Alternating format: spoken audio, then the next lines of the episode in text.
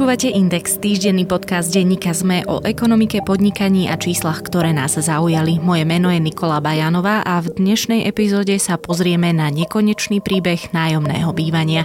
Podcast Index vám prináša spoločnosť EY, ktorá poskytuje komplexné služby v oblasti auditu, daní, právneho, transakčného a podnikového poradenstva. Jednou z priorít EY je podpora slovenského podnikateľského prostredia a to je prostredníctvom súťaže EY Podnikateľ roka. Viac sa dozviete na webe EY ey.com lomka.sk.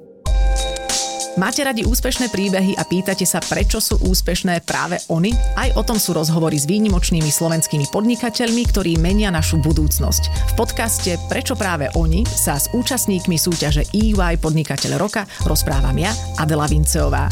Nájdete ho vo vašich podcastových aplikáciách.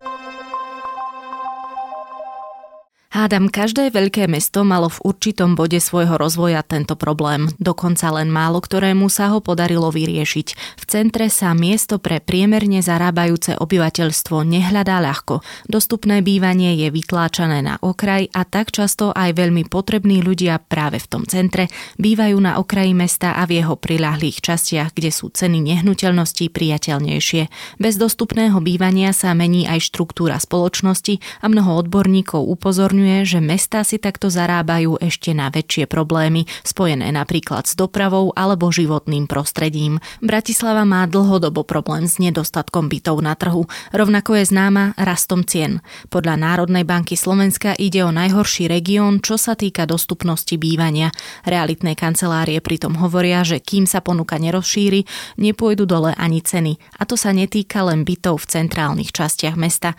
Ako jedno z riešení sa ponúka výstavba nájom nájomných bytov, no tento slovenský evergreen nie je ani zďaleka taký jednoducho realizovateľný, ako by sa jeden nazdával.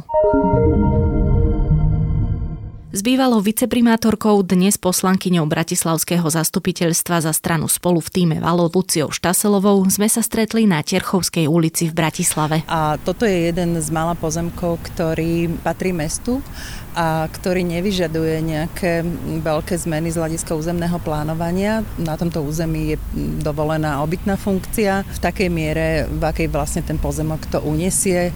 Takže v tomto zmysle tu nie sú žiadne prekážky, žiadne nejaké zmeny územného plánu, alebo nie som si istá, myslím, že tuto nie je ani územný plán zóny.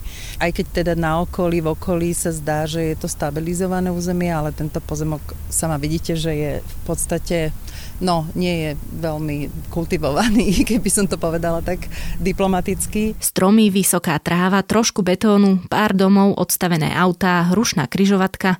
Dosť nevábne miesto, akých v mestách ako Bratislava nájdete nespočetne veľa. Z môjho pohľadu má aj takú relatívne mm, príjemnú veľkosť, že aj ten územný plán vlastne to limituje tak, že, že to, čo súťažou sa vybralo ako víťazný projekt, tak by mohlo byť také priateľné aj pre vlastne celú tú komunitu, pre to okolie, pre tých ľudí, ktorí tu žijú.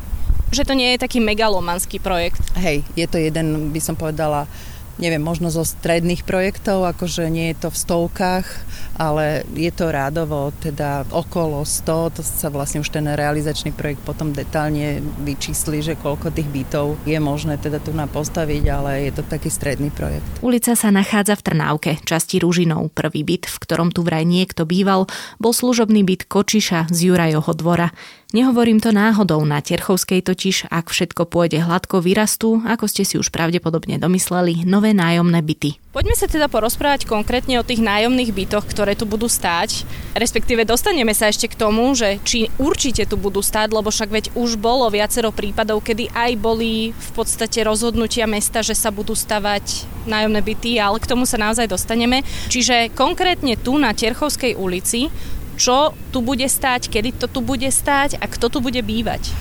Malo by ísť o taký typický ukážkový projekt mestského nájomného bývania. V tomto konkrétnom projekte nebolo nejaké špecificky určené, že pre nejakú úzku cieľovú skupinu, ale to nájomné bývanie celkovo v Bratislave je určené, hoci je ho veľmi, veľmi málo, ale je to vlastne bývanie s regulovaným nájomným, čiže ak ho porovnáme s možnosťami trhu, tak je to veľmi ako keby dostupné nájomné bývanie. Väčšinou teda sú tí ľudia, ktorí majú záujem o takéto bývanie, sú v poradovníku a keď to tak len veľmi zhruba zhrniem, tak väčšinou sú to ľudia, ktorí sa buď ocitajú v nejakej kríze alebo budúcej kríze, matky s deťmi napríklad samé po rozvode ostali a pretlkajú sa. Veľakrát sú to viac početné rodiny, ktoré vlastne už by si zaslúžili, že tá mladá rodina býva, býva sama. Toto je veľmi dôležitý moment. Téma nájomného bývania je nielen, ale aj sociálnou témou. Môže ísť o štartovacie byty pre mladých ľudí a mladé rodiny. Podľa prognóz bude v roku 2040 tvoriť desatinu všetkých trvalo bývajúcich ľudí v Bratislave skupina 18 až 25 ročných. Nehovoriac o prírastku študentov z regiónov, ale netýka sa to iba mladých. Seniory tvorili v Lani 20% obyvateľstva mesta. Mnohí žijú osamelo a tak by projekty komunitného bývania s regulovaným nájmom mohli mať opodstatnenie riešenie aj pre nich. Úplne inou skupinou sú reštituenti, ktorým mesto musí poskytnúť náhradné bývanie na základe legislatívy, ktorú v roku 2011 prijala vláda. Ten zámer mesta bolo, aby v každom projekte nájomného bývania keď hovoríme o týchto nových projektoch, bol akýsi mix tých obyvateľov, aby aj sme vlastne takú tú skladbu demografickú nejakým spôsobom udržali priateľnú aj pre rozvoj tej komunity, aby Jednoducho to nebolo určené pre nejakú veľmi špecifickú cieľovú skupinu, ktorá má nejaké špecifické potreby alebo charakteristiky. Takže aby to bolo také bežné bývanie pre bežného obyvateľa, ktorý ale vlastne nedosiahne na to bývanie na tom trhu či už trhu s nehnuteľnosťami alebo či už trhu s nájmami. Keď by som to povedala tak menej kulantne, znamená to, že to nemá byť skupina ľudí, ktorá je ako keby ľahko vytipovateľná, že sa na nich môže trebárs aj obrátiť hnev spoločnosti, čo býva často taký ten strach ľudí, ktorým majú vyrásť v okolí nájomné byty, že vlastne to budú asociálne sa správajúci ľudia, ľudia z veľmi chudobných vrstiev spoločnosti. No je tu trošku aj taká stereotypná otázka, ak teda mám byť byť úprimná, že z nášho pohľadu sa nám zdá, že ten, kto je chudobný, je automaticky náš nepriateľ. A ja sa domnievam, že dnes žijeme situáciu najmä v Bratislave, kde ceny, či už bývania, nájmov, nehnuteľností veľmi rýchlo stúpajú tak sa domnievam, že ľudia, ktorí napríklad na to komerčné nájomné bývanie alebo na vlastné bývanie nedosiahnu, tak to nie sú len veľmi chudobní ľudia, to sú proste, môžem povedať, už stredná trieda. V podstate učitelia, policajti, sociálni pracovníci, bežný človek, ktorý proste zarába priemernú mzdu a naozaj tie dáta, ktoré máme k dispozícii, ukazujú, že ceny trhu s bývaním rástli exponenciálne, kdežto mzdy a tá schopnosť kúpiť si alebo obstarať si bývanie vôbec nekopíruje tieto ceny. Čiže do tej kategórie, kto tu bude bývať, sú to bežní obyvateľia mesta. A teda, kedy by tu mali bývať? Aj keď by to chcelo asi viacero ľudí, odpoveď nie je taká jednoduchá. Bola zorganizovaná súťaž a toto rozhodnutie padlo eh, aj po stretnutí s obyvateľmi, ktorí žijú v tejto lokalite. Bolo viac, eh, myslím, že dokonca tri stretnutia. Tam bola veľmi progresívna, keď to tak mám nazvať, spolupráca. Tá komunita príjmala naše argumenty, osvojila si tie naše pohľady. Každá tá výstavba, tá filozofia je taká, že všade, kde mesto sa stane developerom chce stavať, tak prináša ďalšiu kvalitu. Čiže tie očakávania tých ľudí sú, že tu bude to prostredie skultivované, budú sa riešiť, napríklad vidíme pred sebou tam tie celý kútik odpadných nádob, takže toto bude vyriešené. Takisto toto divoké parkovanie by malo byť súčasťou riešenia a tiež detské ihrisko a cesty, v podstate napojenie tých ciest, akože teraz to nie je vôbec ideálne. Takže toto všetko prinesie ten projekt a toto treba vlastne v rámci realizačného projektu dopracovať. Vyhrala to česká spoločnosť, s ktorou teda trošku sa pretiahol ten proces uzatvárania zmluvy. To sa podarilo a vlastne teraz sa pracuje na tom realizačnom projekte. V rozpočte na tento rok sú schválené financie na projektovú dokumentáciu, čiže tento rok by mala byť hotová projektová dokumentácia následne alebo súčasne by sa mal obstarávať dodávateľ stavby. A paralelne, ja už nie som teraz v tej pozícii, ale paralelne určite treba rokovať s ministerstvom dopravy a rozvoja, pod ktoré patrí štátny fond rozvoja bývania a kde vlastne treba zohnať na ten projekt peniaze. Čiže ak by všetko dobre išlo, tak možno do takých troch rokov by tu ten objekt mohol stáť, ale hovorím, ak by všetko dobre išlo. Žiadosť na fond putuje, keď je projekt hotový, to znamená po zapracovaní všetkých pripomienok. Nie je to však jednoduché. Dotácia zo štátneho fondu rozvoja bývania sa prideluje v určitej výške a vyžaduje presné parametre pre ten, ktorý jednotlivý podporený byt. Pričom sa vyhodnocuje, koľko bude stáť 1 meter štvorcový. No a keďže ide o štátne peniaze, tie musia byť vynaložené hospodárne. Iná cesta je napríklad získať peniaze od investorov či bank. V médiách sa skloňujú najmä dve spoločnosti so záujmom o takéto projekty Kooperatíva a Slovenská sporiteľňa. Kooperatíva mala predstavu, že bude partnerom e, nie v tomto projekte, ale od začiatku v nejakom novom projekte, kde sme im ponúkali pozemok, ktorý bol meský a kooperatíva by do toho vložila vlastne ten projekt aj tú výstavbu s tým, že v nejakom prechodnom období by časť e, bytov bola určená na mestské nájomné byty, ale časť bytov si kooperatíva chcela ponechať ako svoje nájomné byty. Dokonca myslím, že nám spomínali, že už v Nitre alebo v Košiciach nejaké podobné projekty, alebo v Žiline, to už si presne nepamätám, nejaké podobné projekty už realizujú a čo je pozitívum je, že vlastne kooperatíva do toho vklada tie svoje dlhé peniaze, ktoré nevyhnutne nepotrebuje mať e, vlastne tú získovosť takú vysokú.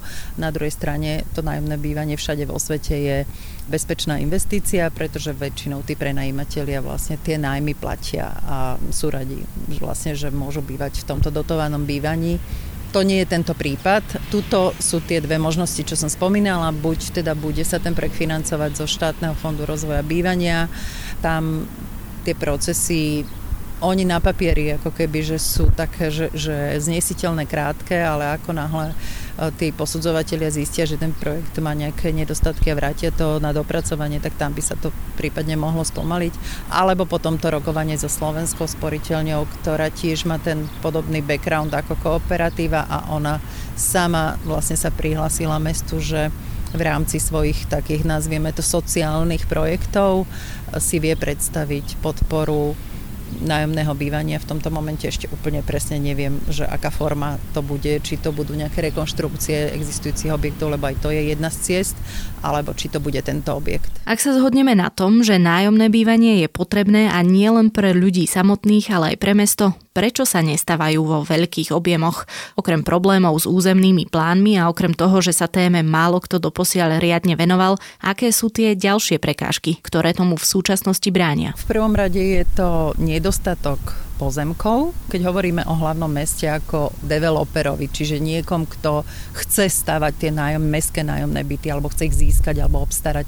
Ale keď hovoríme o tej výstavbe, vlastnej výstavbe, tak to je nedostatok vhodných pozemkov. My keď sme nastúpili a analyzovali sme nejaké materiály, podklady, tak v konečnom dôsledku po pár mesiacoch sme rozoberali aj nejaké majetkovo-právne vzťahy na vytipovaných lokalitách, lebo mesto urobilo takú predbežnú štúdiu 30 lokalít. A každú z nich sme podrobili podrobnejšiemu prieskumu a naozaj sme narazili vo veľkej miere na nevysporiadané majetkovo-právne vzťahy, kde mesto, buď tam bol nejaký reštitučný nárok, ktorý ešte nebol realizovaný, alebo tam bolo nejaké spoluvlastníctvo, alebo jednoducho tam bežali súdne spory a z toho nám ostali štyri pozemky a jeden z nich je táto Terchovská.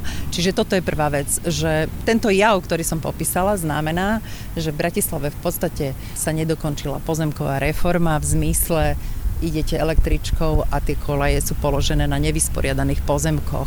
Nejaká trachostanica môže byť na súkromnom pozemku, pretože to bolo potrebné pred 30 rokmi postaviť práve tam, ale už nikto sa, štát povedal, ale nikto sa nezaoberal tým, alebo sa to možno e, v reštitučnom nároku vrátilo niekomu a zase sa tým nikto nezaoberal. Čiže Bratislave by, by bolo potrebné, aby teda dobehla táto pozemková reforma alebo minimálne nejaké lokálne scelovanie pozemkov, kde máte množstvo nedohľadateľných vlastníkov a tak ďalej. Čiže toto je taký najväčší, ako keby najväčšia prekážka a spomalovanie všetkých tých procesov.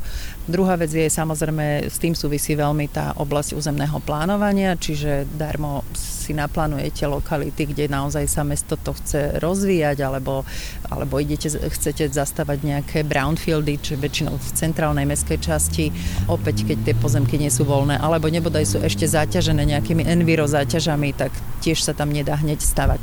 Ďalšia vec je, že treba úprimne povedať, že je tu štátny fond rozvoja bývania, sú tam alokované veľké zdroje, stále ten predpis a ten zákon nie je dostatočne flexibilný pre potreby Bratislavy. Akože sú tam veľmi rigidné kritéria. Tá cena opakovane bol no, novelizovaná tá vyhláška, nejakým spôsobom sa snažili, aj my sme boli súčasťou tých pracovných skupín reflektovať na potreby Bratislavy, keďže ceny výstavby metra štvorcového sú tu úplne iné ako vlastne v iných regiónoch Slovenska. Maličké úpravy sa tam zrealizovali, ale napríklad neumožňuje tento zákon združovanie zdrojov, že ak by treba ten projekt vyšiel drahšie a my by sme chceli k tomu zobrať privátny úver, či už z tej slovenskej sporiteľne alebo odkiaľ, tak nie je toto možné.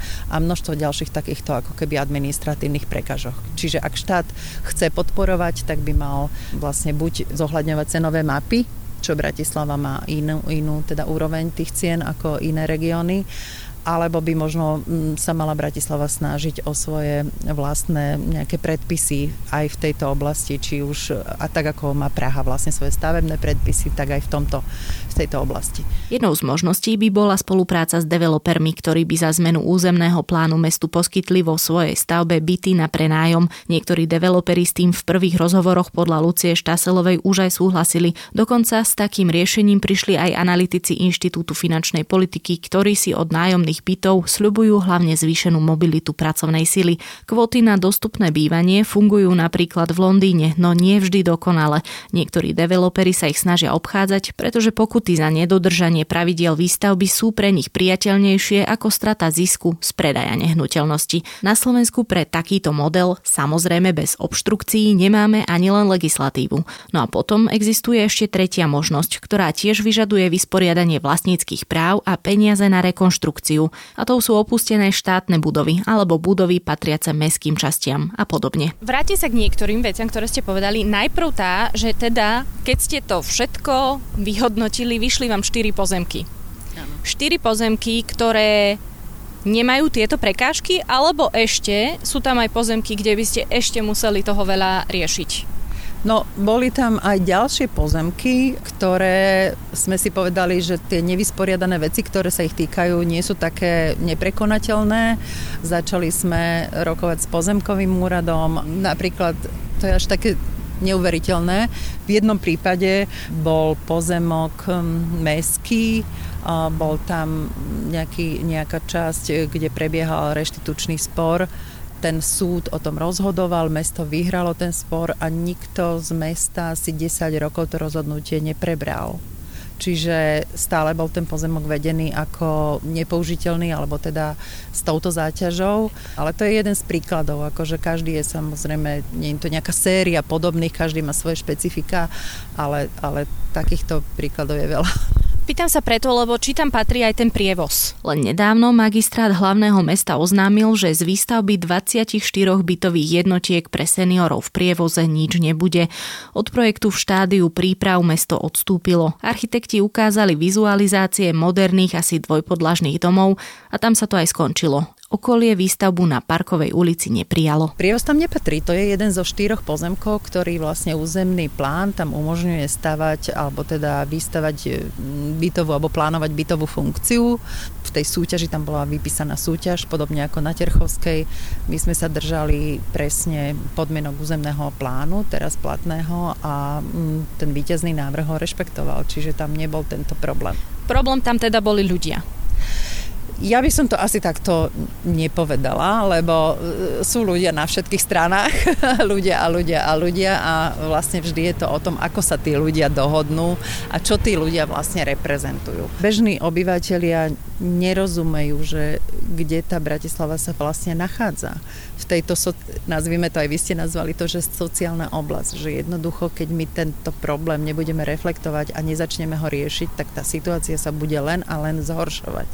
A bude sa dotýkať všetkých, nie len niektorých vybraných. Hej? Čiže keď tí ľudia tam bývajú a hovoria si, že, že my tu nechceme v susedstve tento krásny projekt z môjho pohľadu, tak e, určite e, sa im zahustí. Už dnes je tam jedna cesta e, cez prievoz je, ju používajú vodiči ako skratku a cez ňu sa dostávajú do tých suburbí na tej strane hlavného mesta a stiažujú sa, aká je tam premávka, žiadajú retardéry, žiadajú zákaz výjazdu a presne toto je to, čo nedostatok tých bytov vlastne spôsobuje, že proste tam budú mať ešte viac aut a, a bude tam tranzitná doprava, pretože tí ľudia sa budú chcieť nejako domov dostať alebo z domu do práce.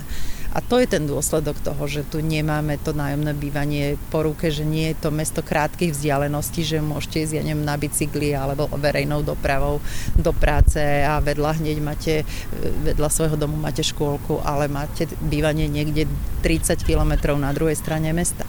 Takže toto ja vnímam ako keby taký dlh hlavného mesta a teda tých zodpovedných, že tá osveta o tom, že čo to vlastne spôsobuje nedostatok dostupného bývania. Nemusíme hovoriť nutne o nájomnom, nedostatok všeobecne dostupného bývania, tak toto je taká veľká, veľká téma, o ktorej by to mesto malo hovoriť so svojimi obyva, obyvateľmi všeobecne, nie len na tej parkovej v prievoze.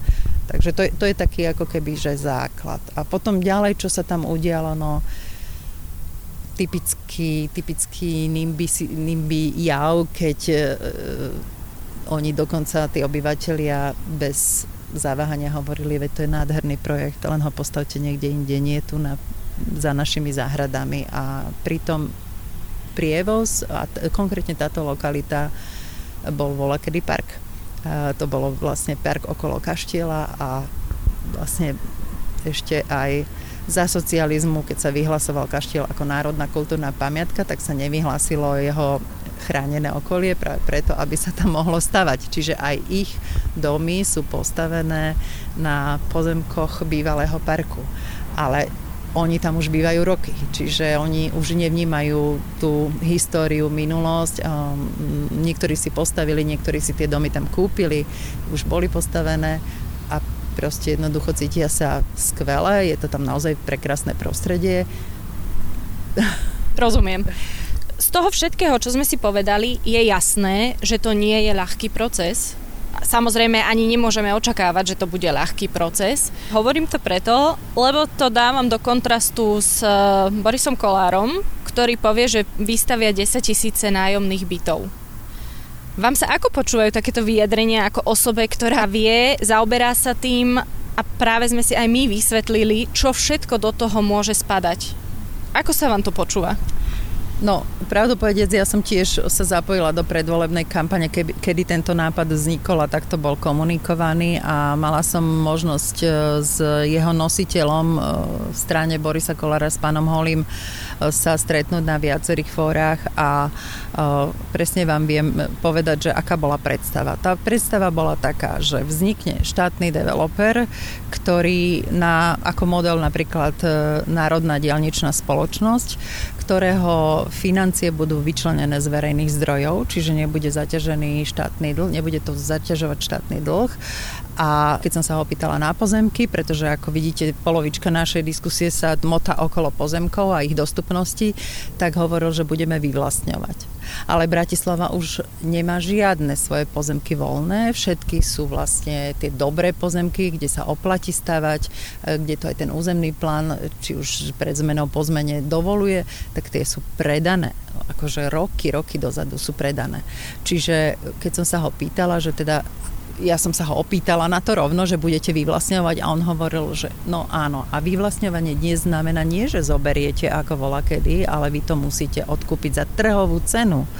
A keď som sa na to, ako keby, že ako si to naozaj reálne vie predstaviť, tak už tú odpoveď mi nedali.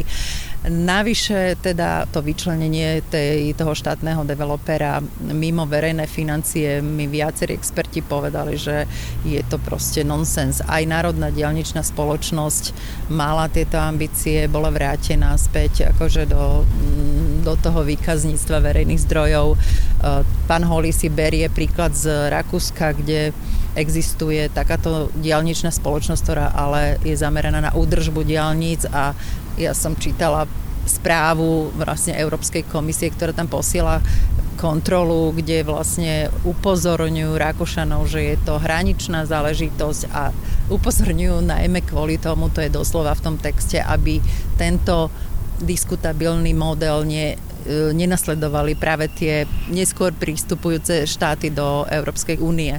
Čiže to bolo celé také postavené celkom na vode a to som ešte nespomenula tú výrobu. Oni hovorili o nejakých panelových alebo, alebo nejakých modulových ako keby domoch čo áno, sú tu na Slovensku je niekoľko spoločností, ale tie tisícky, ktoré plánovali, tak ani tieto naše spoločnosti by nedokázali vlastne pokryť. Takže ono to pokulhávalo v každej časti tej celej idei a vidíme výsledok dnes, aký je. Mesto má vytipované ďalšie lokality, s ktorými už pracuje. Cieľovka je veľká, sú to tisíce ľudí.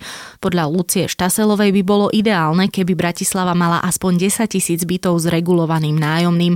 V koncepcii rozvoja mestského bývania však stojí, že o 10 rokov by ich mohla byť polovica. Bývalá viceprimátorka dodáva, že bez citlivej participácie všetkých zúčastnených to nepôjde, no treba si uvedomiť, že v prvom rade je za rozvoj zodpovedné vedenie mesta a to musí presvedčiť o svojich zámeroch aj obyvateľov. Podcast Index vám prináša spoločnosť EY, ktorá poskytuje komplexné služby v oblasti auditu, daní, právneho, transakčného a podnikového poradenstva. Jednou z priorít EY je podpora slovenského podnikateľského prostredia a to je prostredníctvom súťaže EY Podnikateľ roka. Viac sa dozviete na webe ey.com lomka.sk.